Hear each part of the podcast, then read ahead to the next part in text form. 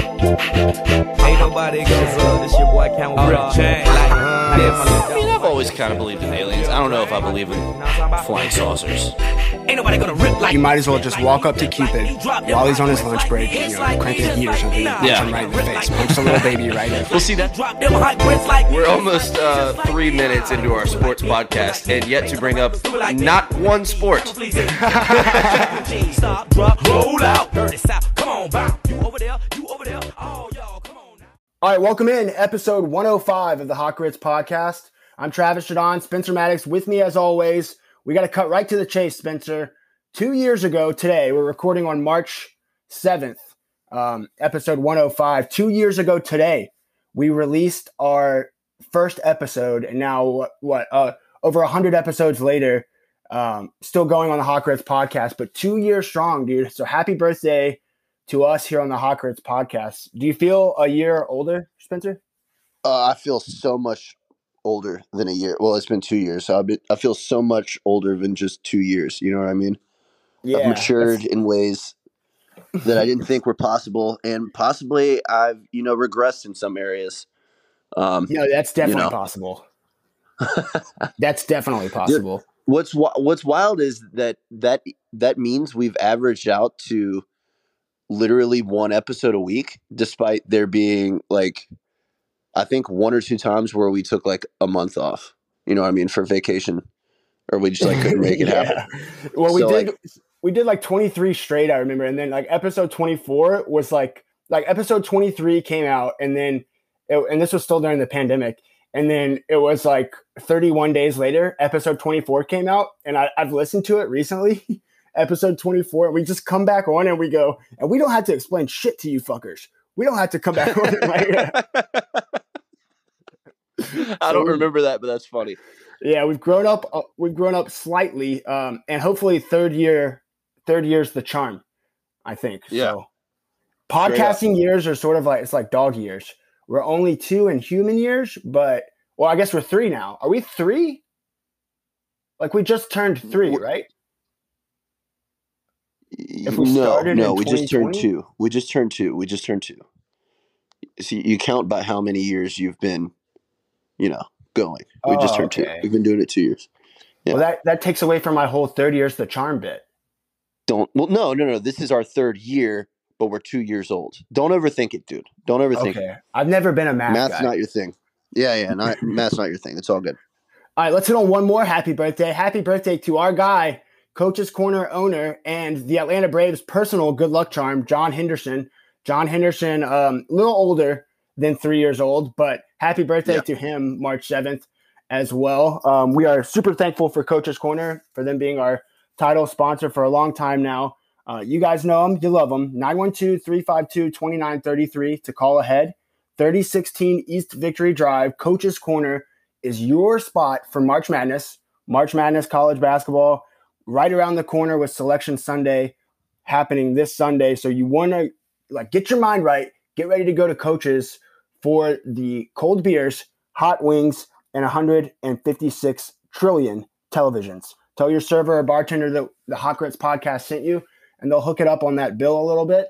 Um, you guys already know about Brandon Bain, Rubbin and Grubbin show, uh, as well as Carl Demasi on Wednesdays and Saturday nights. Coaches Corner concerts, um, basically every week. They got daily specials, daily lunch specials to go um, with your cold beers as well. And check them out on Facebook and coaches.net. So thankful for Corner. Buku and happy concerts birthday. over there, dude. Dude, they Yeah, have so many cover bands. over there, dude. So many cover bands. Yeah.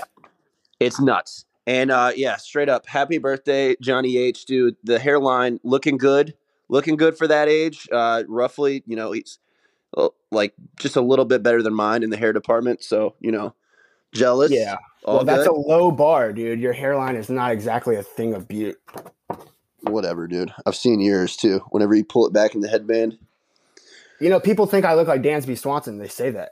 no one thinks that. No one thinks that. no, all good. No they one do thinks that. say that. They do say that. I wouldn't just make that up.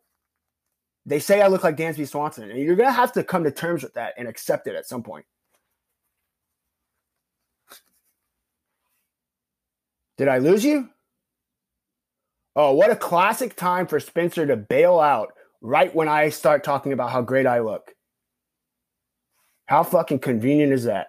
Okay, Spencer went missing for a second. That was convenient right when we were acknowledging how great I look and how much I look like Dansby Swanson. Um, Spencer, now that you're back, should we start with the most important story, not just in sports, but probably in the entire world? The most important story out there. Forget about a war going on in Europe. Forget about that. Coach Mike Krzyzewski coached his last game at Cameron Indoor Stadium, and I don't know if you've heard you about are this. so bitter, dude. Because listen, listen to me, dude. It, it has been all about Krzyzewski, not about his players, not about his program. It's about him, the old man, and the sea, just sitting there on the sidelines, coaching a bunch of boys who, you know, they had no chance to win the game versus North Carolina Saturday night in Krzyzewski's last game because it was all about him. Too much pressure on his players, and it cost them. I'm so glad that they got their ass beat. Duke did against North Carolina. I know that you are a Coach K apologist and that you love him. So I'll give you a, I'll give you the floor here before I go on Well, another. well, rant. here's the thing, dude. I thought we both agreed that we were now college basketball bandwagon fans. Like we, we are have dude. turned away. Yeah, I know, but we've turned away from our old, you know, fandom. You were a North Carolina fan. I was a Duke fan forever and ever and ever, always, and we always talk shit to each other about that. But I thought we agreed that we were going to allow ourselves one band, bandwagon fan, and that I was now an Auburn fan this year, and that you were, I don't know, somebody else because your team sucked. Listen to me, dude. It, it doesn't matter if I'm a North Carolina fan or not. This was all about Coach K. I'm not the only one saying this. Okay, I just wanted to set that set that up for context. All right. Um, yeah, I thought it was hilarious, even though I am a Coach K guy. Uh, way too much pressure on those players. You were right. Um, it kept uh, Jay Williams. They kept cutting to Jay Williams, whom I hate, uh, because he was my favorite player, and then notably missed two important free throws in the final four when I was like literally ten years old. Um, Choke kept City. cutting to him, and he he's doing the timeout signal when they're down by ten, dude. Like, oh, oh man, it was. What are you doing? Having all those guys come back and Oh my God. stands? Every player that ever played for Coach K was back. You know, all of the white guys, all the legends, the white guys, plus Grant Hill, plus Jay Williams, plus all those guys. And then Spencer, they, they you know, as ESPN does with their love fest for Coach K, they're cutting to the to, to the stands after every commercial. And most of the times they're showing people that aren't in any way related to Duke in no way, shape, or form. But they all paid, it was $5,000 for the most expensive ticket. They all came, the students camped out. Guys like Jerry Seinfeld were there. He didn't go Yeah. to Duke. Uh, guys like Kyler Murray, he didn't go to Duke. Nothing to do with Duke. Um, I mean, I, I was honestly shocked that LeBron James wasn't there because Coach K is his favorite person ever. Um, he also said that Coach K is his favorite coach that he's ever played for, which is hilarious. All he did was play like a summer exhibition schedule under Coach K and then easily won a gold medal. Like, Yeah. of course, you had a great time playing for Coach K then. But I did. it lets you do whatever was you so wanted to do. It was so fucking perfect that all those bastards were there to watch Coach K lose. And then on top of it all, you look, first off, not to mention all of the students who college students, you know, don't have a lot of money generally, are camping out for months, for weeks, camping out in Krzyzewskiville, which is, you know, named for Krzyzewski. What else is new uh, at Duke? They're all camping out and they all come and just watch the funeral, just to watch the funeral. It was so great. It was like, if you hate Duke and if you hate Coach K, this could not have worked out any better from start to finish. And I'm still Well, giddy about it. like I, like I said, I'm a former Duke fan. I still pull for them when I watch them play. I was definitely pulling for them over North Carolina, but it was undeniably funny to watch that on mute, uh, which I'm guessing not a lot of people did. The post game, uh, you know, where they're giving him the award and he's just standing there, like.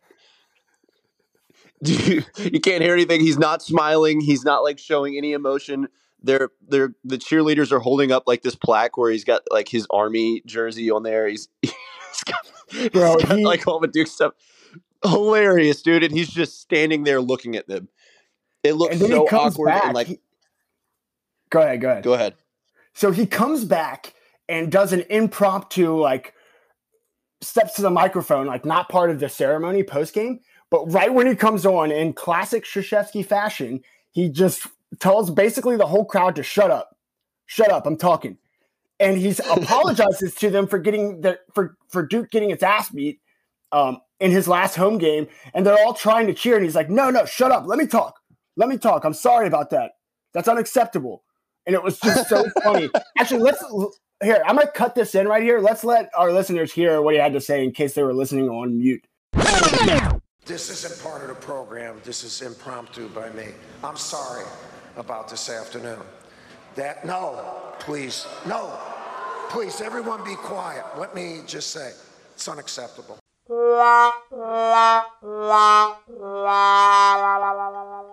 All right, so there's Krzyzewski in his fucking feelings, dog, after the game. Uh, look, I we haven't been too into college basketball, but this was a great way, a great way to get back into March Madness. I'm looking forward to March Madness, dude. I've already got my I've already got my squad. I've even got a B squad, dude. Who's your I've B got squad? my B squad. Houston. Houston's always my B squad. I loved them last year with Quentin Grimes. Um, I'm starting to watch them a little bit more. I think they're ranked like 15th right now. Always my Yeah. dark horse. Houston's legit. Um, if we're if we're, I guess does Houston count as a mid major? I, I gonna- don't. They're so like consistently good. I feel like they're better than your typical mid major. You know so what I like mean? yeah, like in terms of mid majors, like the gold standard would be Gonzaga, who literally, like they are still a mid major based on the conference they're in. Gonzaga is, but they've been so good for so long. You know, like a hundred time regular season champions. Uh, that they've literally elevated themselves out of that. It was almost like Boise State in football tried to do that. Um, you know, Yeah. like five, ten years ago, and they had a good thing going, but it just wasn't sustained. But I, so Gonzaga, the gold standard. Houston's pretty close. I love Missouri, or um, Murray State, the Racers. Have you seen yeah. them play? See, see. All right. Let's have let's have a discussion on what constitutes a mid major. I don't consider you a mid major just because you play in a conference that would like normally be considered a mid major conference. That's not what I do. Oh, if you're a school who elevates themselves randomly, like once every five years, to being in the tournament, you're mid major. Gonzaga is not a mid major, dude. They're a powerhouse. They're there every year. Houston, I don't consider a mid major by Spencer's own definition of mid major. That's not a mid like- major either. I like this though. Let's keep going on this. So other qualifications to be a mid major, I think, if you Yeah. can name the, if the school is named in its entirety, say Murray's Murray State, and you Yeah. still don't know what state of the country they play in, exactly. that's a mid Mid-major. pal. That's But, a mid major. Houston, Houston, you know, it's in Texas, obviously. But when when I see that one of the automatic bids already in the tournament is a school named Longwood, which is, by the way, an incredible name. I mean, a lot of Dude. jokes to do with Longwood. Uh, Mid- Longwood no has mid major written all over it, bro. yes, dude, all over it. Longwood, average size wood.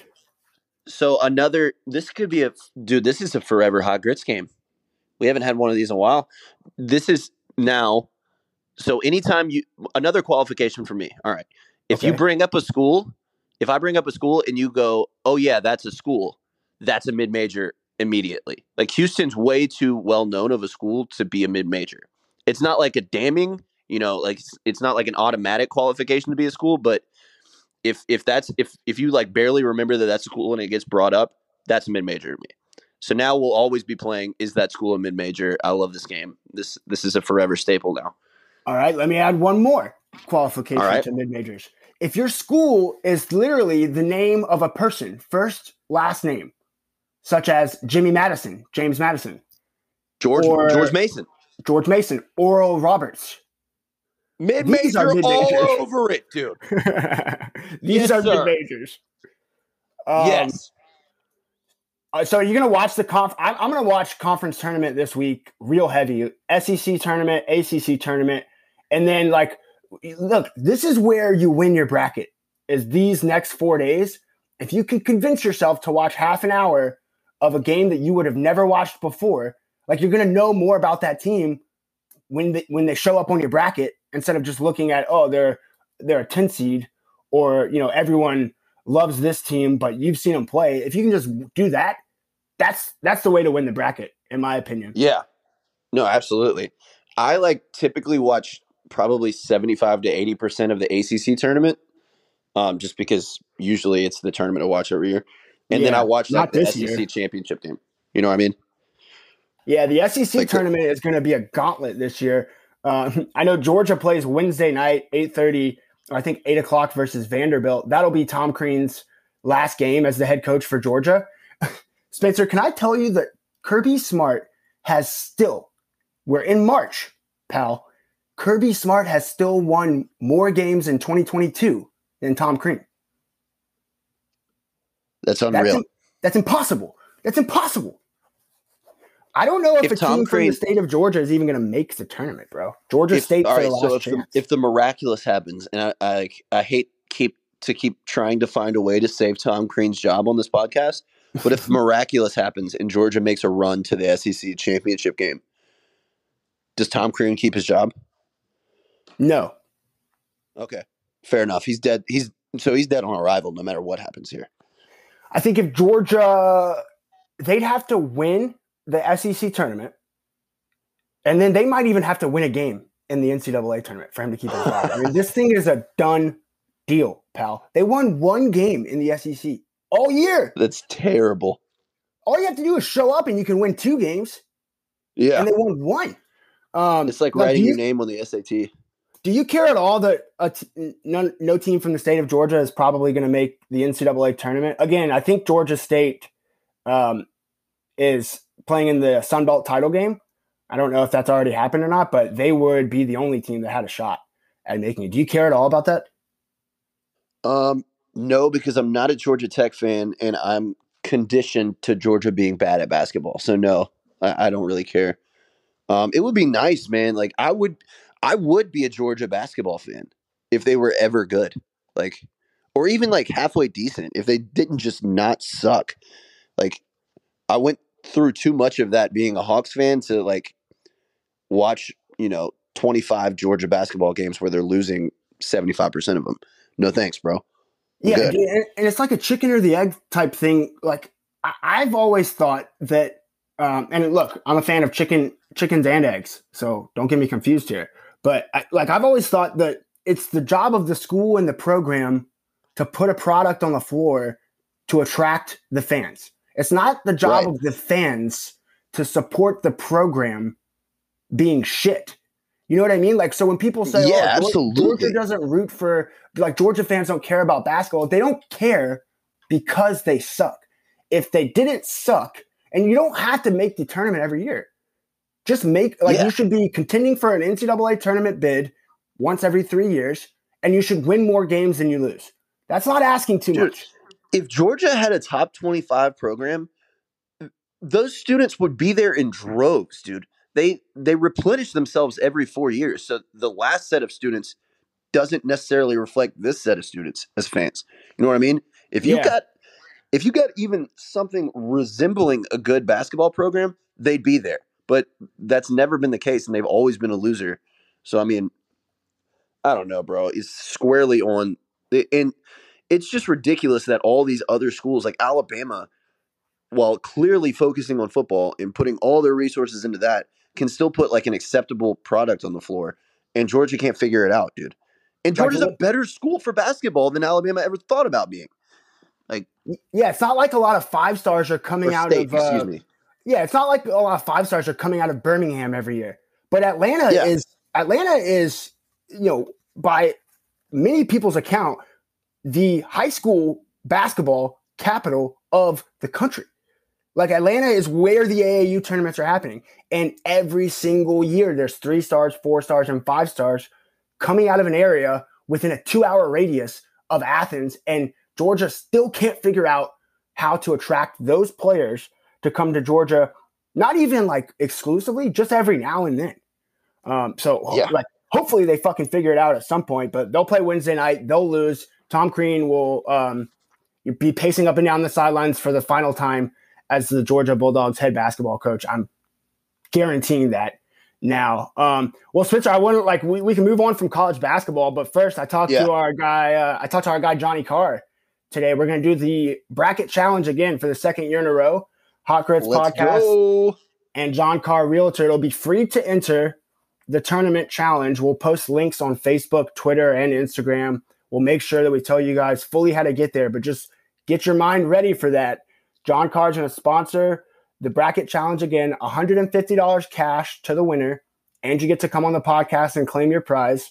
Um, so, Selection Sunday, this Sunday, right after the bracket is announced, we will have the Hot podcast group opened, and then we'll send out the password for you to enter. Again, free to enter, 100% free to enter. All you got to do is sign up on ESPN.com through their bracket challenge game.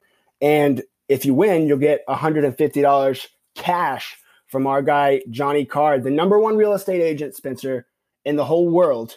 He backed up his $1.7 million January sales with 1.5 milli in February. So this guy is Just just stupid numbers.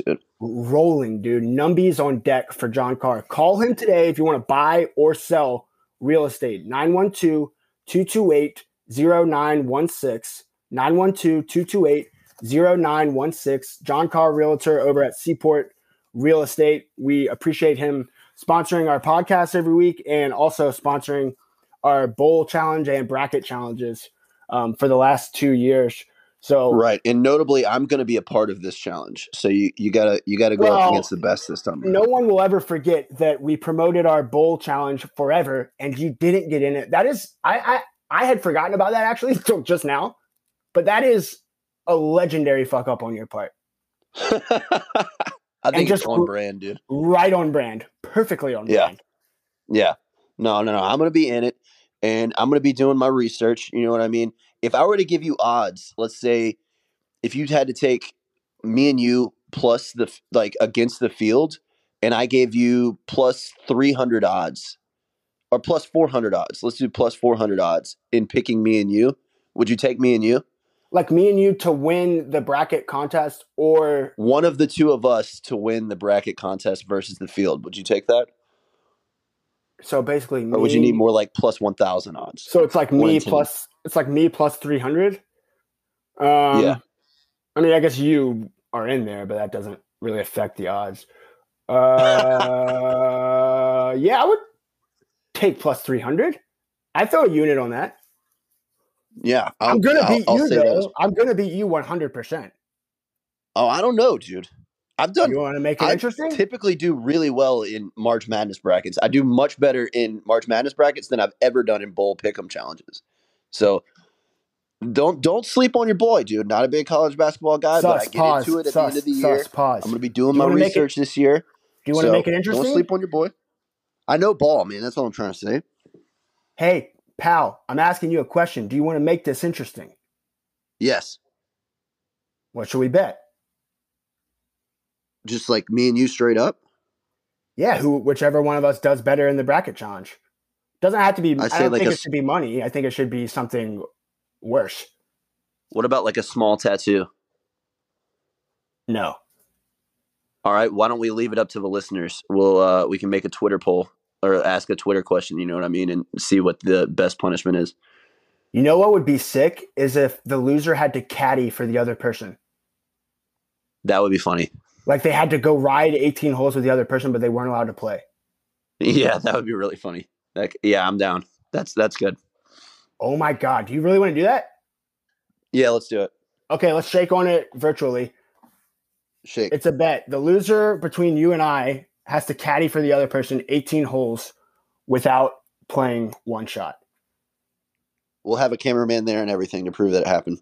yeah. and we no got to get like the little cat. We got to get like the little caddy, uh, you know, attire. Like, it's got to be official. Wear the Fuck other yeah. person's last name on them. Fuck yeah. I'm definitely in for that. I'm definitely in for that. Um, all right, well, let's move on. I wish we could talk about baseball. I, w- I really wish we could talk about baseball because it's the time can't. of year. Like it's getting hot outside.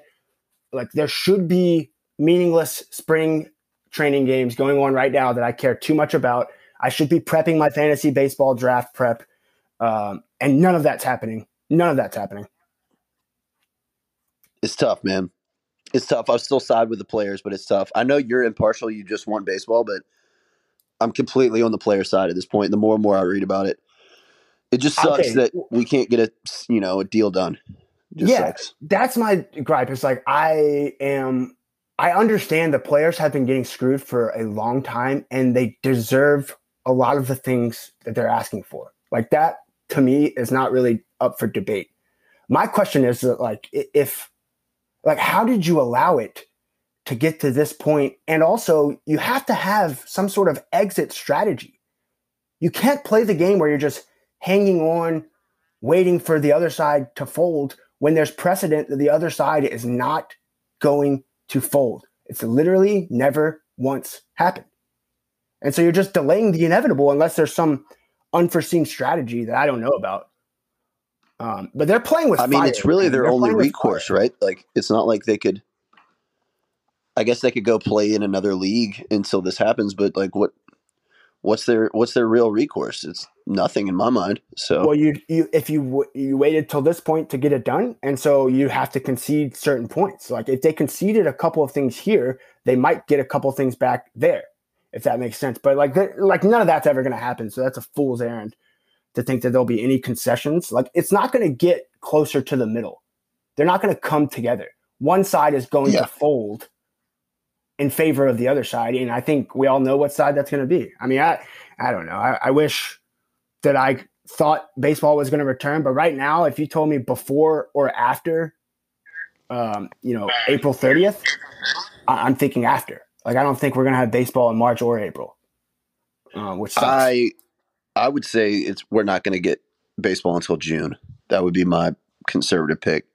I can see if that happens, we are fucked on this podcast. If that happens and we Yeah. can't talk about the Braves every week, we are fucked. Yeah, Like, we're just going to have we to start that Braves interviewing. train hard, dude. We're going to have to start interviewing every mayor and alderman and politician there ever was just to fill content. Absolutely. Uh, all right. Well, if we don't have baseball news per se on the field, I think we got to update the folks on one of Hot Grits podcast's number one rivals. One of our, you know, I think public enemy number one B behind Pablo Sandoval, Mike Mark Foltynewicz, back in the news. Spencer, you turned me on to this story actually, and look, I don't want to laugh. dude. I don't want to laugh um, about you know what it's about, but let's just tell the listeners what happened and then go from there. I think we'll be able to make fun of them plenty. Um, Mark Mike Foltynewicz's wife posted on Instagram February 27th, quote, I want to clarify I'm no longer with my husband. I have made the difficult de- decision to separate after years of abuse and discovering his long hidden adultery parentheses eight. So pause for a second. I think that means that he committed adultery eight times, but With then, eight different women, possibly. like I find that hard to believe that eight different human being females would sleep with Mark Foltynewicz, but who knows? Well, they were obviously prostitutes, dude. Obviously. he is definitely the type of person you could see that would easily pay for sex. 100%. Yes. Yes. And that's not a compliment. Like, it couldn't be more of a diss. Um, all right, Yeah. let's continue no, no, with I, your I'm, I'm with you. let's continue with her post because it's a little heavy. Let me get through this. Um, after discovering his long hidden adultery, parentheses eight, during both pregnancies and post, God, thank you for casting light on a sick soul that I couldn't help. I ask for everyone's privacy and respect during a time that has been an utter nightmare for me to navigate through and my children. As for me and my kids, anywhere but here is for the best, and we have given all of ourselves to support him through years and fought hard for a happy family and a long life. You can be the perfect wife and mother, but you can't change who people really are. End quote. Um, I'll let you respond to that, Spencer. But first, I, I think it's sort of wild to post this on Instagram and then say, "quote I ask for everyone's privacy." Yeah, that is wild. Like- uh, let's let's give a real like serious moment of respect for a woman who's clearly going through a lot before we just rip her husband to pieces. All right, just like a real Like, like, a moment of that silence. was a real statement. Well, not like a moment of silence, but like let's throw a hand up. That's a real life situation. That really sucks that she's going through that. It happens to be one of our enemies. like wife, but let's like that sucks. All right, like in, true. in all seriousness, that sucks. Deal, Deal, deal. Yes, true. Hand up. dude. She just burned this dude. Just set him on fire, man. Oh my god, a sick soul. What six soul. fraud. Six soul is heavy, dog. That's a burn That's and heavy, a half. dude. That's heavy, dude. That's somebody that's coming from somebody who stood by you when you couldn't throw a strike. You know, the when you year were after throwing you- 77 down the cock. Yeah. Stood by you as, you know, the Pablo Sandovals of the world, the bad hitters of the world. We're just taking you yabo, bro. We Stood by you while you, got remember? crushed by the Cardinals in a decisive game five NLDS. Oh yeah. Stood by Oh you. yeah. Dude, you think we've forgotten how you gave up 10 runs in that first and we knew it was coming. We knew it Everyone was coming. could see it coming. Everybody could see it coming. And this woman stood by you and you cheated on her, dude. The one person in the world that actually liked you, Mike Foltynewicz, you backstabbed her. You piece of shit. Mark We don't curse on this podcast. a You piece of shit. piece of shit, and you're you're right. Don't use curse words here. Um, yeah, but he's a fucker, and I wish nothing but bad things on him. How about that? How about that? hey man, I I I believe that everyone can change except Mike Foltynewicz, dude. I think Mike Foltynewicz can't change, dude. This is who he is. And Pablo So- Sandoval, he's a fat. yeah, dude. shit, And. I think bef- I think before this news came out, like I might have put Mike Foltynewicz and Dan Quinn in the same general category, but dude, he's at the top of the pyramid now. He's at the top of the hate pyramid now. Dan Quinn right underneath him. So congratulations, Mike Foltynewicz. You piece of human garbage. Yeah, you managed Also- when when the world thought you couldn't fuck up anymore. You managed to do it, and uh, you just elevated yourself to a new low. Which I I, Yep. I used elevate and low in the same sense. Yep. Yep. What a what a piece of news, dude. Just to drop out of nowhere like that. Incredible. Yeah, Also incredible that Mike Foltynewicz can still make news. I know, dude. Yeah, that's what I was thinking too. I was like, dude, uh, when I saw Mike Foltynewicz's name pop up, like I, I was thinking, I was like, is he playing in some league where he gave up ten runs in an inning? Like, because surely he got tits ripped. That's the only way he's trending. It's the only way I see this guy's name is when he gives up eight through two. Did you hear about our girl Brittney Griner? I did hear about our girl Brit- Brittney Griner, former Baylor Bear. Brittney Griner, uh, WNBA star, or I don't know if that's even possible. Uh, to Yeah, be a she's a W- stud. She's she's one of the best star. players in the league. Yeah. Um, arrested and detained in Russia with hashish on her person. Hashish. Right. Hashish it? oil. It was like a vape. So hashish oil is that the same thing as like a, a vape pen with weed? No, hashish is like a totally different drug. Uh, I mean, Well, they're similar. It to me. Well, I'm not a drug guy, but they're similar, but it's not marijuana. It's like what they smoke over there. I think it's like spice is what it's What is called. it here? Like, if you get caught with hashish here, is it a felony or mister? Like, is it? I think it's the same thing. Yeah, it's like may, maybe like a little bit more strict. They're a little bit more strict on hashish here than they are weed, but similar. Um, not a great time to be arrested and detained in Russia. You know, not that there No, ever is not. is. Not that there ever is. so a, a, little time. context, a little context for uh, you know non basketball people out there. Uh, WNBA players go to Russia to play because they typically make more in Russia during the off season than they do on their WNBA contracts. So Huh? I didn't know this news coming out of Russia was a huge like I, I almost was like waiting on something to happen with a WNBA player and sure enough it did because there's so many American basketball players that are playing in Russia whenever this happens. And tensions have never been higher. Um and Does like, Russia have a professional women's basketball league? Is that yes, dude, and they Oh, they okay. make more money there. Yeah, yeah. Yeah, they make more money playing over there than they do here. It's it's like kind of wild. But yeah? um, I've, I've seen WNBA players on social media like they they've started doing their thing where they're banding together, talking about how they don't get they don't get paid enough and and that they deserve more and all this stuff.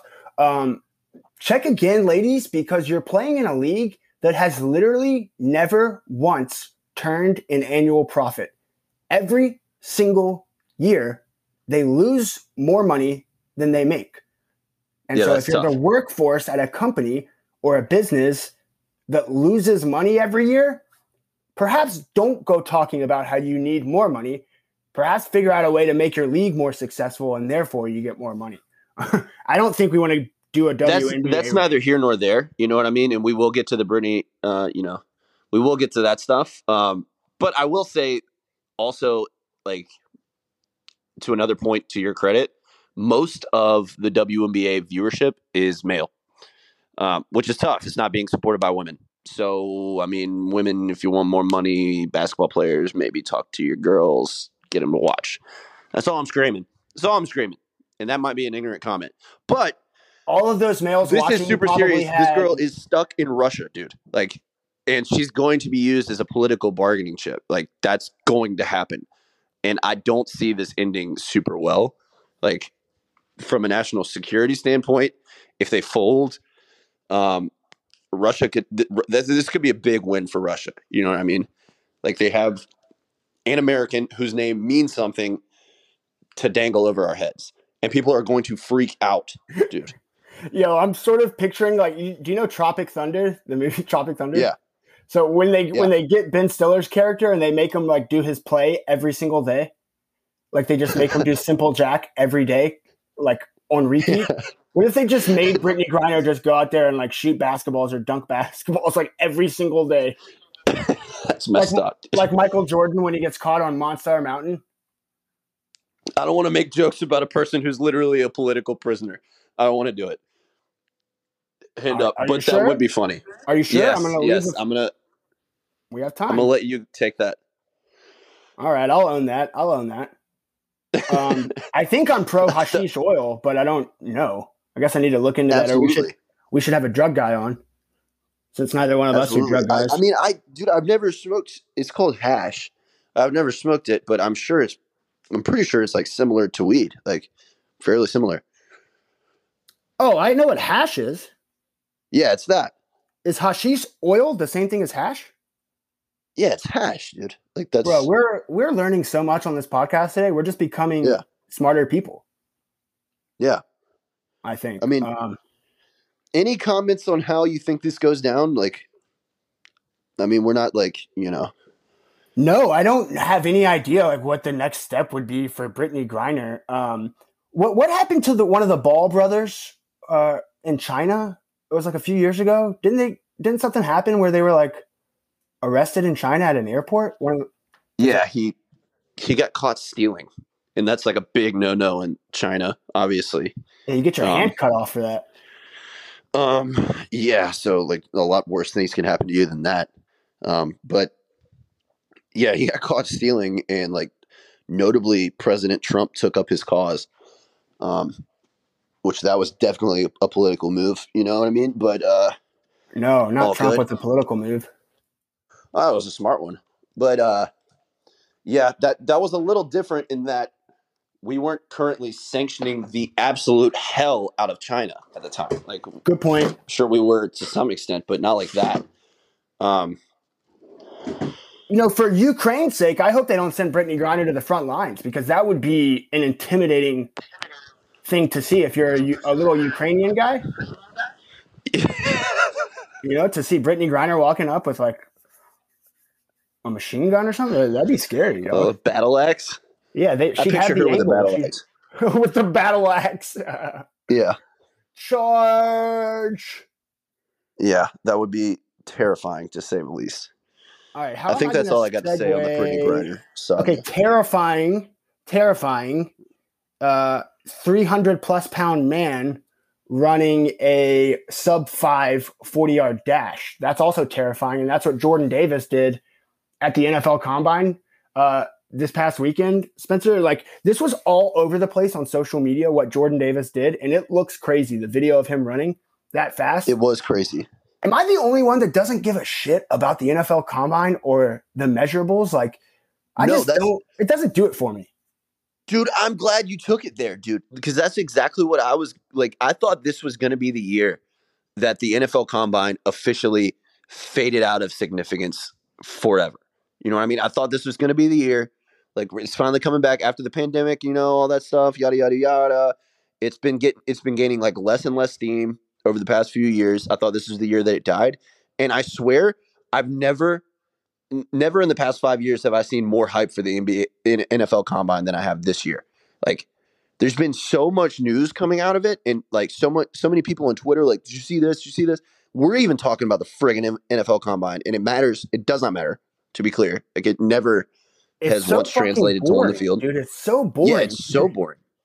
It's so boring, and like it's, dude, everybody, people were requesting it to watch it on TV at my job. Like it's like, dude, you know, this stuff does not matter, right? Wait, at the bar downtown, they were requ- like, "Hey, can you switch this to the NFL Combine?" Yes, bro. Like out of nowhere, like I thought this thing had died. I thought I thought it was officially dead. And why do they have it in Indianapolis every year? That's another sounds question. like sounds like a bunch of losers in your bar, bro. yeah. No, I mean, I don't think much was on that day. I don't remember what was going on, but Mm, yeah, likely, still. likely story. Uh, I think it's crazy that we still have unofficial forty yard times, like, and then the time gets changed by like 0.2 seconds once the official Yeah. time comes in. Um, you know, it's 2022. I don't think we need like an old guy standing there with a stopwatch at a little table that they set up on the field to, and then writes it down in his little notebook and then reports it as fat. Like, maybe come up with an automatic way to time the 40 yard dash and just report that time. You know what I mean? Or Like, maybe just what year is or it? maybe just stop doing it, dude. Or maybe just stop doing it because it doesn't matter and it doesn't impact how a person's drafted anymore and it hasn't in years. So like maybe just stop doing it, you know? Yeah, That's all well, I'm screaming. maybe they'll stop doing it if people stop requesting it to be on the TV at bars. True. You know, a lot of GMs like they go. I've I've I've done a fair amount of reading on this. A lot of GMs go to the combine, don't even watch, and they just party for a week. Like they just hang out with the other GMs, eat steaks, chill. Don't watch a second of the combine and then go home. Like they don't even look at the results. Is there a city that Look it up. screams? Is there a city that screams louder? A bunch of old white guys partying together than Indianapolis, Indiana. No. Like that's No, the no. perfect spot for those guys. Yeah, and I think the reason they have it is because Indianapolis is like famous for their steakhouses. I think that's why the GMs like going there, dude. I really do. It's so fucking funny. That's so I think funny. that's it, and I think it's not any deeper than that. Um, the Dolphins owner, the Dolphins owner is probably there um, trying to bribe players. Hey, if you run s- slower than 6.00, I'll give you hundred thousand dollars right here. Bro, So you know, you know, Jim Irsay is there holding court, just absolute, just putting out just nonsense every time he talks, like Jim Irsay is a real barely one. coherent speeches. You All right, well, let's move on from the combine. Um, we'll wrap up here. Let's you, let's do a couple minutes on the Atlanta professional basketball team. Spencer, they're thirty-one and thirty-two as we record Monday afternoon. They got the Pistons tonight, then the Bucks on Wednesday. Spencer, the Atlanta professional basketball franchise is two wins away right now from once again becoming the Hawks. This is a big two-game stretch for them. If they can get over five hundred, they will once again become the Hawks. They're a 10 seed in the Eastern Conference, um, once again at 31 and 32. I had them at a 10 seed ceiling last time. You had an 8 seed ceiling last time. Uh, let's correct the seed ceiling watches. What do you got as we sit here today, Monday afternoon? All right. So, from the strict definition of ceiling, I believe they can get to the seventh seed. I think they've got a favorable schedule. They're starting to figure some stuff out. As long as they remain healthy, that's as high as they're getting. They're getting the seventh seed. It would be it would they would need they would need it like a near miracle to catch the Cavs at the sixth seed. Um, so I'm going to stick with seven seed ceiling. Um, that's the, probably the best case scenario. Ah, dude. All right, I'm going to write it down so we're official here. You got seven seed ceiling. I'm going to bump them up to a nine seed ceiling from from a 10 seed last time. They've won two in a row. I got to respect that. Um, and I also I also think that like they're getting enough from a second guy every game to to make up for Collins being out, to make up for Huerter being a little bit banged up. Like uh, Yeah. the way Hunter played the other night was was really good. So I think nine seed. And look, I, like as a Celtics fan, who by the way, the Celtics are absolutely cruising, dog. They've won 16 Yeah. of 19. 16 of 19. They're rolling. Tatum put up 54 on Sunday against the Nets. Like, I think as a Celtics fan, I do not want any part of the Hawks in a first round playoff matchup. Give me the Cavs over the Hawks any day of the week, and that might be a matchup Oh thing. yeah. But like, I don't want any part of a superstar in the first round of the playoffs if I can avoid it. You know what I mean? Like it's sort of like Luka Yeah. in the West with Dallas. Like, give me Cleveland, who has a bunch of good players and a better record than Atlanta, over Trae Young. Any day. of the Yeah, week. absolutely, dude. Well, I think it like no matter who makes it out of the play-in tournament. Well, actually, it does matter who, but the Nets or the Hawks at a seven and eight seed is absolutely terrifying. Um, And- Yeah, and today, I- I think- look, if the play if the playing game was today, Spencer, it would be Atlanta at Brooklyn as the nine and ten. So then the Right. winner of that game would play the winner of Charlotte and uh, I can't remember the other team right there, but like the winner of that 9-10 game, Hawks Nets, if it does work out that way, they could I could easily see them making the conference finals, like, like more so than Agreed. Nets, but I think I think crazy. the, the Hawks are much, much, much stronger than a normal eight seed. I will say that. Uh, given Trae Young and the the offense alone, like the defense is going to have to figure itself out. But the the game tends to slow down in you know in the playoffs and like shooters' hands get sweaty and stuff. Like I'm not going to say defense doesn't matter as much, like, but I I will say Defense regular doesn't season matter. defense and I'll, I'll say this: regular season defense and postseason defense are two different things. Like the game just slows down. You don't have to defend the fast break as well. Um, a lot of things changes, and you know, effort level just naturally rises, and effort level has been an issue for this Hawks team. So, like, they were a different team than they were in the regular season last year in the playoffs, and I think the same thing could happen. Um, but you don't you don't want to run into a squad like Miami right off the rip. You don't want to run into. I mean, you don't want to see the Bucks. Yeah, I I, think you the, don't wanna see the Bucks. I think like not based on the standings, and we'll wrap up here. Not based on the standings, but the three teams in the East that I think are most feared to play in the playoffs for me would be in no specific order: Brooklyn, Philly, Milwaukee. Like the Bulls are good, the Heat are good, but again, like Yeah. they don't. It's not like, and they could easily win the East. All both of those teams, the Bulls and the Heat. But give me playing. I would rather play those teams than Nets, Philadelphia, or Milwaukee because they all have those superstars, you know, playing. So Right. I think Philly wants to play Atlanta so bad. I think Philly fans want to play Atlanta so bad. I might be wrong about that, but I mean, why wouldn't you? You come out with this, these, you know, an actual superstar. Now you got rid of that lame duck in Ben Simmons.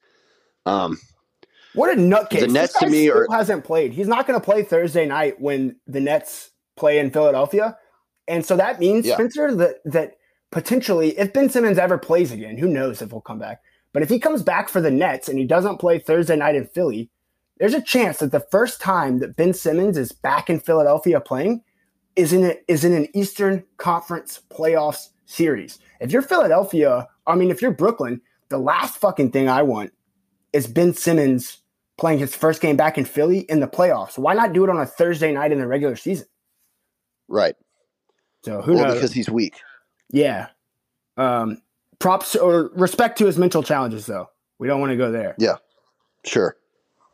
Um, sure, right. dude. look, let's wrap up. We'll get to our interview with Tybee Island City Councilman Brian West. Um, this was a fun one. Uh, another politician on board, but talked about some Tybee issues with him um, as the summer's coming up. Also reacted a little bit to our interview with Mayor Johnson last week.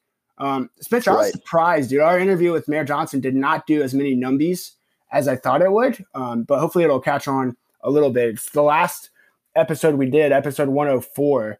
Um, if you want to go back and listen to that with Mayor Johnson. Um, so we'll get you to that interview quickly. Two local things, Spencer. Savannah State men's basketball team won the SEAC tournament. They were winning in this championship game of the conference tournament, Spencer, 42 to 15 at halftime. 42 Wait. to 15 Jeez. at halftime, and they ended up running away with the thing. So they're in the Division Two college basketball tournament. shout out to Savannah State Tigers. Um, Horace Broadnax, their coach, is a fucking real one, dog. There's a video of him coming in. The, you know, the coaches coming in the locker room and doing a dance, and the players all all freak out. Always fire. Yeah, so there's a video of him doing that. Um, you know, in the post game of their conference title win, uh, which was cool. So happy for those guys. We'll be rooting for them in the Division Two playoffs. Um, they could probably beat Georgia head to head on a neutral court right now. That's not an exaggeration at all. uh, and then the last local thing, Spencer, the World Series Trophy Tour that we've talked about a couple times. They announced um, the date or the time and the place for the St. Patrick's Day visit. So the trophy tour will be here, St. Patrick's Day in Johnson Square from 12 p.m.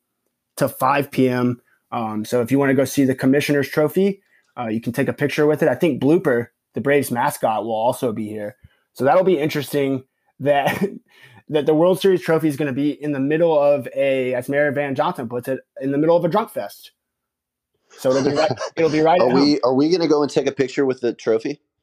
Yeah, I think the trophy has already reached out to us, wanting to take a picture with us. Um, right. So we're going to have to do that. Maybe we'll have the trophy on and we'll just interview him. That would be sick. That would be really awesome.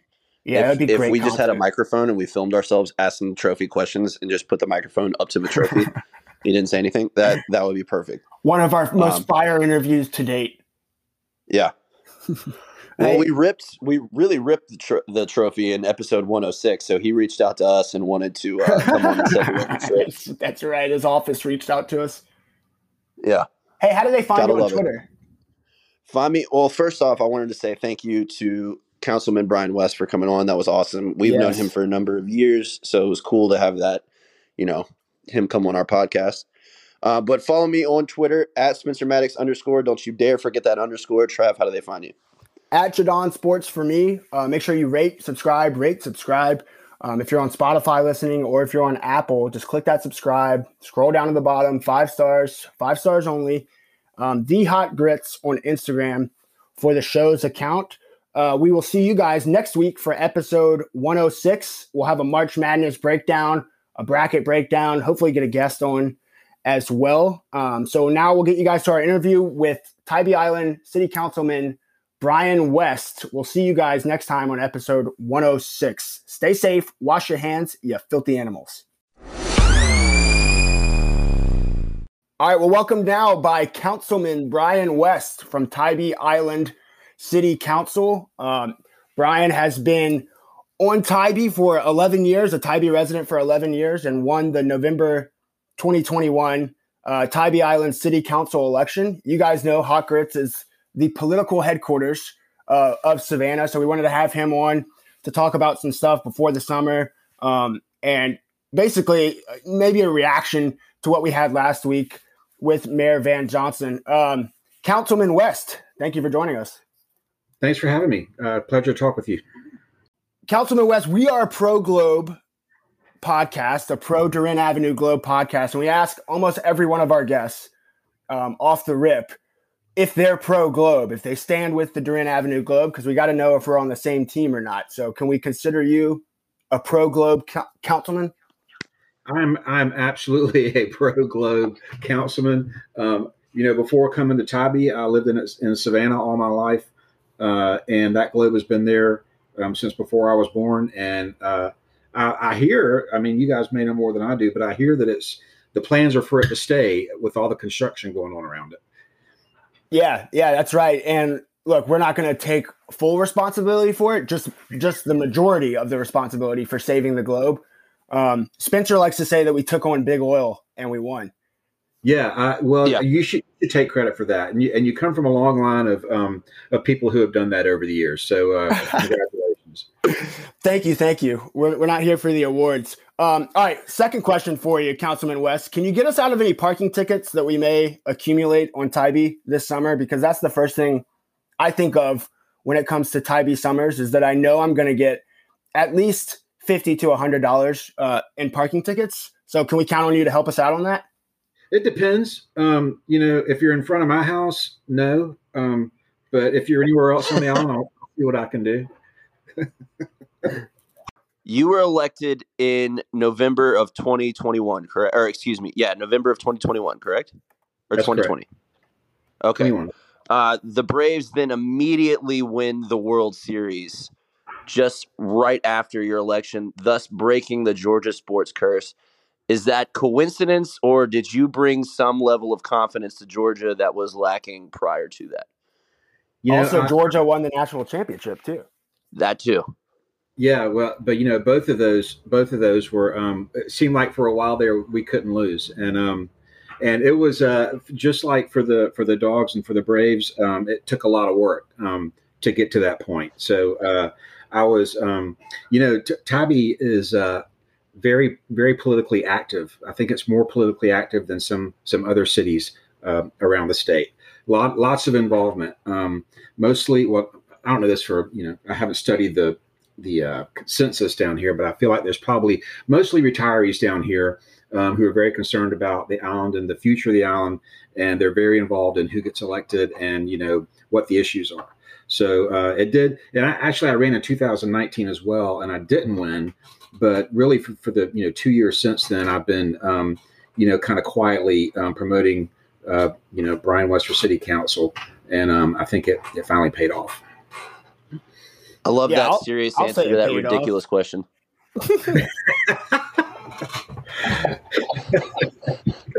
So you you said that you ran in 2019.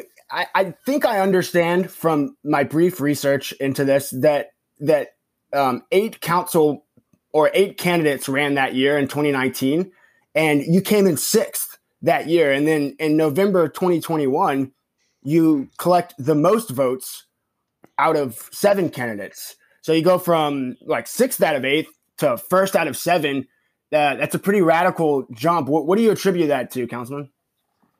Well, you know, I mean, I, we, we had back I had lived down here, you know, nine years back in 2019, and you feel like after that long, and you know, we, my my wife and I, we we like to go, you know, go out and see people and talk and meet people, and um, you know, we've enjoyed that process. And I thought that you know a lot of people knew me, but apparently, you know, well, obviously, you know, they didn't. Um, so that that's that was kind of the hard work I was talking about. I took the opportunity to make sure I got to know um, more people, uh, you know, during that during that time. And you know, the former uh, former mayor Jason Buelterman um, was very encouraging during that time, uh, and and said, you know, just just keep you know keep at it, and next time you'll be fine. And and uh, he was right. Uh, we had Mayor Van Johnson on our podcast last week, uh, talking about some of the changes to St. Patrick's Day that were upcoming. Um, I know you've heard that interview. What shocked us the most, and I think Travis would agree with this because it was definitely his question. What shocked us the most was that he seemed to think that there was no backlash or just like mostly support uh, from local Savanians for his changes, especially calling, you know, St. Patrick's Day just a drunk fest and, um, you know, that sort of thing. Would you contest that at all, or do you? Is that your experience too, as a you know someone who's been in Savannah for most of their life? You know, we're, we're never going to have agreement on everything. And obviously, you know, there's going to be people that disagree with, with the way you're trying to do things. I've, I've kind of learned, you know, through this first two months that I've been in office that there's a lot that, that, that people that, you know, haven't been elected uh, don't, you know, don't have information about, you know, don't have experience about you know the way things work and what your what your role is as an elected official. And one of the things i've learned is that you know city government has some very basic functions and one of those is the safety of its citizens. And um, you know that has to, you have to think about that first. Are we going to create an environment where you know there's a chance that people may get hurt? And people want to be free and want to be independent. They want to do what they want to do and generally speaking don't like rules for themselves a lot of times they like rules for everybody else, but you know, Yeah. them, not for themselves. So I understand. I understand. I probably, uh, you know, three months ago, I might not have um, understood where he was coming from, but I think I do now. And um, he wants to create, you know, an environment that um, limits harm to people. And I heard what he had to say about, you know, extending the uh, the open container zone and not having bans on River Street. And I think he's just trying to spread the crowd out so that um, you know there's less chance for for harm you know down on River Street. so I, you know, I, I do kind of understand what he's saying. Another thing that happens I found is that I, I really can't, I really can't look at um, at much social media anymore because um, we have to be very careful about what we say in, in the public arena and everything that makes you mad you can't just fire back at you know uh, so right it's um it's it's after and and and van johnson's been in it a whole lot longer than i have and he's probably become very I, maybe i shouldn't make assumptions but he he's likely um, distanced himself from social media in general and you know doing what he the people that surround him are who he was talking about the you know the um the river street um you know parade committees and the the merchants and those guys who are looking for a, a good experience for their businesses and for their constituents so that's that's what he's going to be listening to um and yeah there's going to be there's going to be complainers and people are going to disagree with me you know on things that i that i'm going to stand for um, but that doesn't mean we necessarily change um, you know the way we feel about it, or the way we think it should be.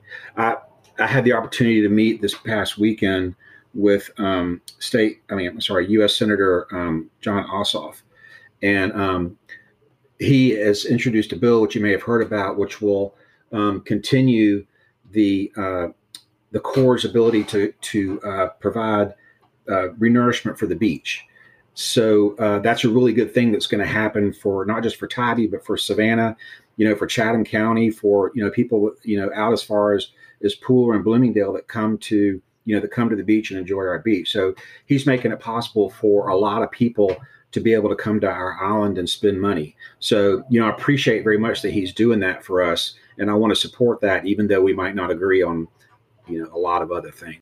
Yeah, and look, I think a lot of that makes sense to me, and, and I don't want to stay on on you know Mayor Johnson's comments on St. Patrick's Day for too long, but just to follow up on that, I like for me, Councilman West, I think what I was most shocked by was that was the PR and, and sort of the timing and the way it was announced. Like you know, as a politician, as a mayor uh, of a city, the way that you keep your job, uh, you know, every four years is, is by people liking you and people voting, going to the ballot and voting for you.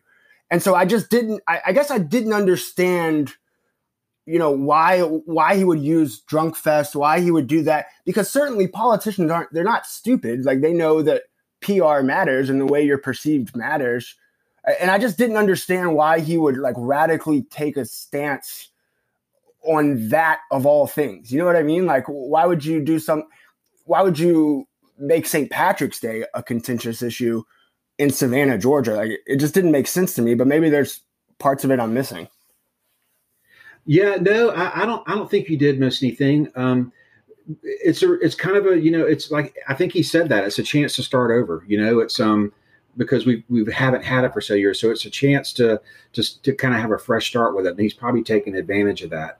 Savannah during St. Patrick's Day is just like you know Tybee every weekend in the summer. We have about you know three thousand residents uh, that live here on Tybee, but on July fourth there's you know 60 to 80,000 people here and those people aren't the ones voting for us you know those the, the ones that are voting for us are the ones that live here and that want to have a you know want to have a good experience as residents so um, he's gonna you know when when four years comes around he's gonna want to make sure uh, you know those people are happy um, and not necessarily the ones that come to party now don't get me wrong i you know and especially at Tybee you know this is a vacation island. It has been my whole life. I mean, this this island has always been full of vacation homes, and people come down here to blow off steam.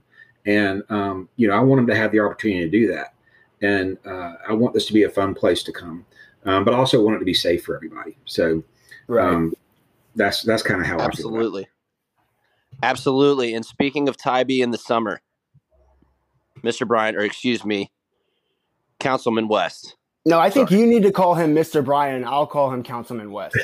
okay.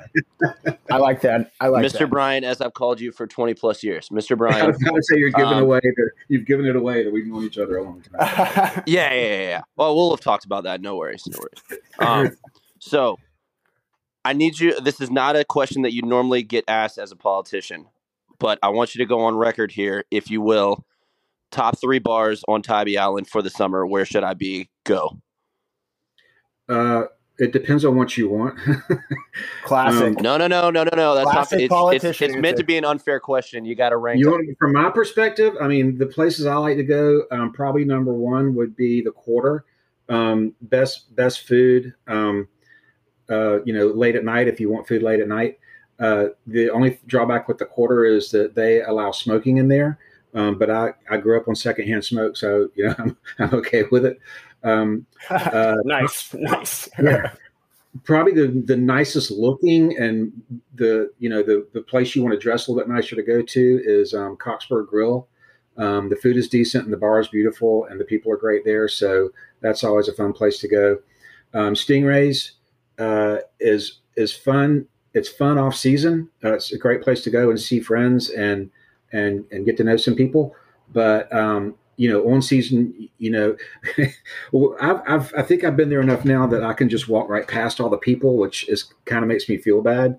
Um, you know, when they're all been standing out there an hour waiting to eat, but I can walk in and you know walk in and talk to people that are sitting at the bar or whatever. Um, Well, you're and- a VIP, man. Ooh, that's a big time Yeah, flex yeah. too. That's a Yeah. big flex. yeah, the, these friends don't think that, so that so that's okay. um, but um, yeah, I would say those. That was. I mean, was that a serious question? You want to know what my top three were? Yeah, Yeah, yeah, yeah, Yeah. absolutely. I want you to rank them.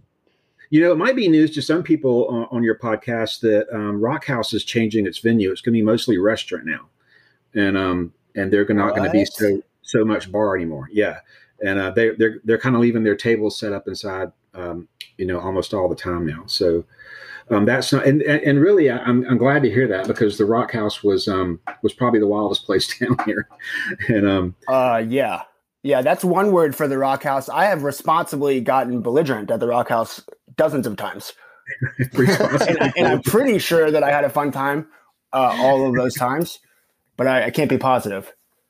Pretty Yeah. sure the last time I smoked a cigarette was outside of the Rock House. Pretty sure. Well, If that tells you in anything. Rome, when in Rome, my man. That Yeah. and Benny's, you know, Benny's is, is always a fun place too. You know, karaoke and um, you know, and and we we we'll be able to all like cram in there, you know, together again uh, this summer. So um, that's that's always that's always fun too. Yeah, I was at Benny's. I think the last time I was there was maybe like three years ago. It was the last time that Georgia. It was when Georgia lost to Florida, and they had. I think they had one dollar Jello shots or something. But I, Yeah. they were like five dollars by the time I left. I we, we just cleaned them out of all of those shots. Um, hey, You should I, I come was, back. You should come back and go there again. well, I am if we can get this parking ticket thing situated. Oh yeah, Yeah, I could be a wanted man on Tybee for the amount of parking tickets that I have unpaid down there. we might edit. We might edit that part out. Um, hey, I've always wanted to know why why aren't there like several different fast food chains on Tybee? I mean, the the classic Arby's that was just uh, I think a nightmare for for everyone that that tried to go there. But like, why isn't there like a McDonald's or other fast food places on Tybee? Is that like a conscious effort? I don't I don't know if you know the answer to that.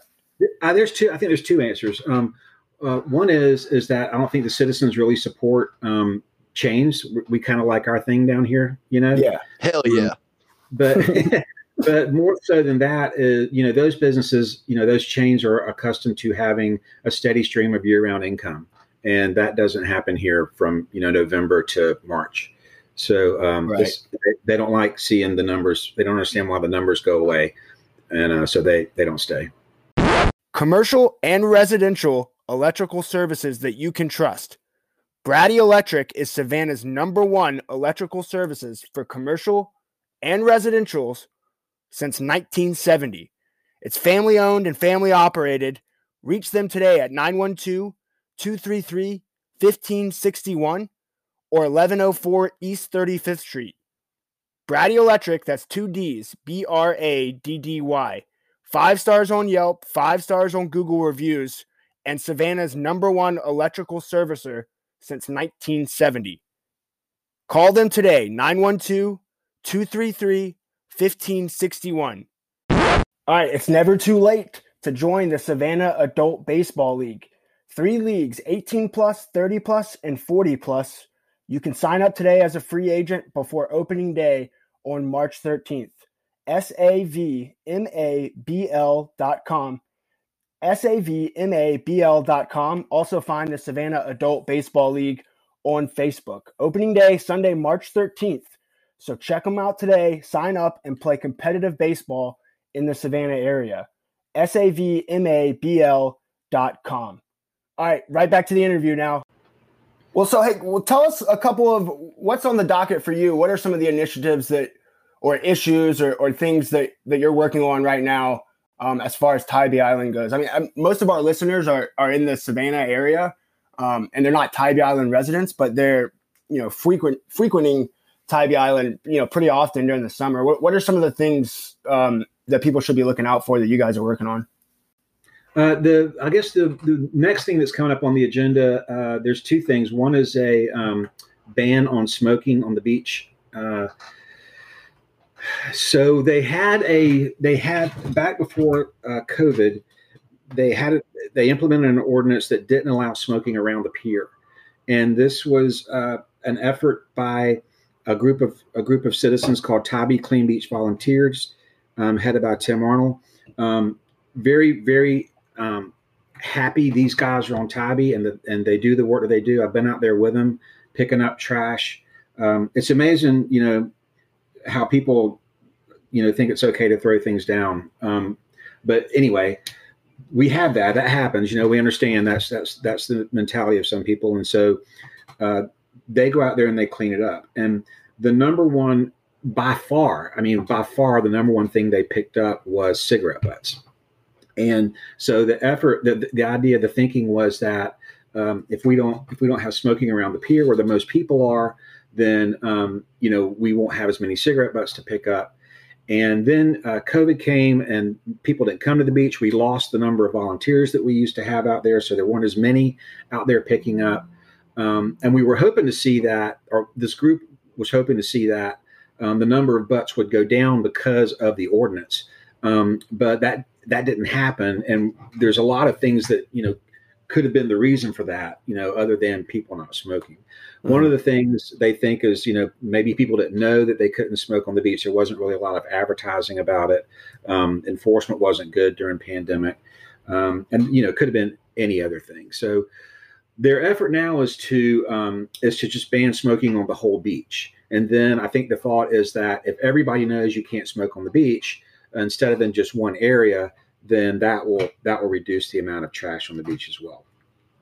And again, you know, I, I, I am I appreciate these guys so much and what they do, and and Tim and I are friends, and and I um you know I I, I like what he does, um but you know it's one of the things that makes Tybee quirky. You know, we do some different things down here, uh, and and one of you know one of the things is is smoking on the beach. I've also you know when I was campaigning, I also you know had friends that I met and people that I met that said, do not you know whatever you do, do not span you know ban smoking on the beach or anything else. Really? Yeah, I mean. The, the only thing that I, that bothers me about smoking on the beach is um, if you don't do it and somebody's sitting upwind, I'm sorry, somebody's sitting downwind, then you're smoking too. You know, you may have to move or or something like that. So yeah, that's the that's kind of the nuisance part of it. Um, but I feel like we already have an ordinance um, for trash, and you know we we sh- we'll we'll enforce that. Let's enforce that. You know you're going to get fined if you litter. I think we should instead of advertising no smoking, I think we should be advertising, you know, bag your butt, or Ooh, you know, bring. I like that. I like that. Bring a bag or something that says "Don't walk That's down here." That's good marketing. Thanks. Don't walk down here without something that you know you have you have to put in your trash, and let the let the enforcement come around and say, "Hey, where's your bag? You know, where's your bag for your stuff?" And get that get that in people's minds. Secure the. Bag, I'm gonna I'm gonna disagree bag. with you there, Mr. Brian. I think you should go up against big tobacco two months into your campaign or yep. two months into your uh, term. I think you should take them on. Yeah, um, that would I, I, I, would likely lose in, in four years if I if I was voting for banning smoking on the beach. no, no, Fair no. Enough. It's a group effort. Look, we will we will make the hashtag bring your bag, bag your butt, uh, anti butts. Like we need to come up with a pro phrase, like pro globe. We need to come up with like a pro bag uh, yeah. phrase or something. But we'll we'll workshop that uh, for next time. Okay, all right, that sounds good. So, what, Uh, what, tell me what y'all think? Do y'all do y'all think we should ban smoking on the beach? So I, I'm I'm still currently a smoker, hand up, like not great. But here's the thing: when I go to the beach, like I don't even consider lighting a cigarette because it's so damn hard because it's so windy. It's impossible. And so like I'm ne- I would never like I, I don't think I would react one way or the other. But I would say this: like I think when I look at like hyper local issues like that, I think about like if some if a councilman or a mayor or somebody you know puts their mind to this and they and they say that this is what they want done whether i agree with it or not. And then they go out and accomplish that and like get it done and get that rule passed then i would respect the hell out of that. Like i think that that to me is something like everyone has their issues that they love but then you know rarely do things get changed or passed or anything gets done about it. It's just sort of a campaign platform. So i mean i'm, I'm all for it i think even though i'm a smoker i'm all for it I 100% s- support banning smoking on the beach. Uh, if not only because you can smoke in the damn bars there. Like, why do you have to good point go on the beach and throw it where a sea turtle can get it? Just go get a drink and smoke in the actual bar where it's not windy. I mean, I didn't even think about the turtles either. Good point. yeah, there's turtles, dude. I know that Yeah. now. I did. I didn't know there were turtles impacted by cigarette butts before this, but now I do. I mean, I don't I know if they eat the cigarette. I mean, just butts. I'm because Spencer saying, said, I mean, yeah, Travis, that's all I've got for Mr. Brian. You got anything else for him? uh, yeah, I got one more, uh, Mr. Brian, if you got time. sure. Sorry, Councilman West. You keep calling him Mr. Brian, Spencer. That's my bad. Um, uh, yeah, just okay. So just to close up, ha- I I know a few people and a few bartenders that work down on Tybee, and you know I think generally like you know coming into this, I, I texted a few of them and just asked like, hey, what are some of the things that, like you know what would you guys like to ask a councilman of Tybee if if you had the chance? And I think a couple of them, you know, expressed issues with the fact that many of the people that work down there um, especially in that industry, the service industry, could never afford to live, at, you know, in the city that they work um, on Tybee Island. I don't know if there's like a practical change that that could help that, or that could help more of them, you know, afford to live on Tybee. But like, is that an issue that you, that you ever think about, or that people bring up to you?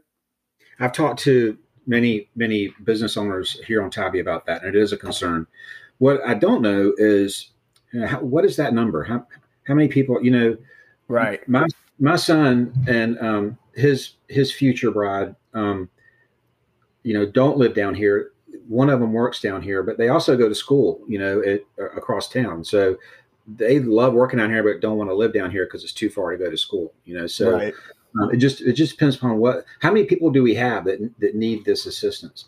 So that that's that's number one. Um, yes, there are there are people down here interested in doing something about it, and there's ideas floating around about what could be done about it. Uh, and I'm very interested in talking with, uh, and I, and I have been. I've been talking with some people about some things we could do. But the first thing we know, you know, before we plan to spend X amount of dollars, is how many people are we talking about? You know, we don't want to spend, you know, you know, an X, X amount of dollars and only have five people, you know, that, that need a place to stay. Sure. Um, one, one of the things I introduced uh, uh, that's going to hopefully come to vote is um, is parking for service industry workers. So the um, the owner of the business would be able to temporarily assign parking to their their wait staff, or if they work in a t-shirt shop or wherever it may be, um, you know, the ability to go park somewhere while they're on while they're on their shift. Um, so we're trying to figure out how to make that easy for them to do, maybe through the app. Um, how to make it where they're not giving it away to friends and not their you know employees. Uh, so know, we're, we're thinking through that process to at least try to make it better, so they don't have to spend so much money to park when they come down here to work. All right, there he is, Councilman Brian West from Tybee Island City Council. Um, hey, we really appreciate you coming on. Thank you guys. It was nice talking.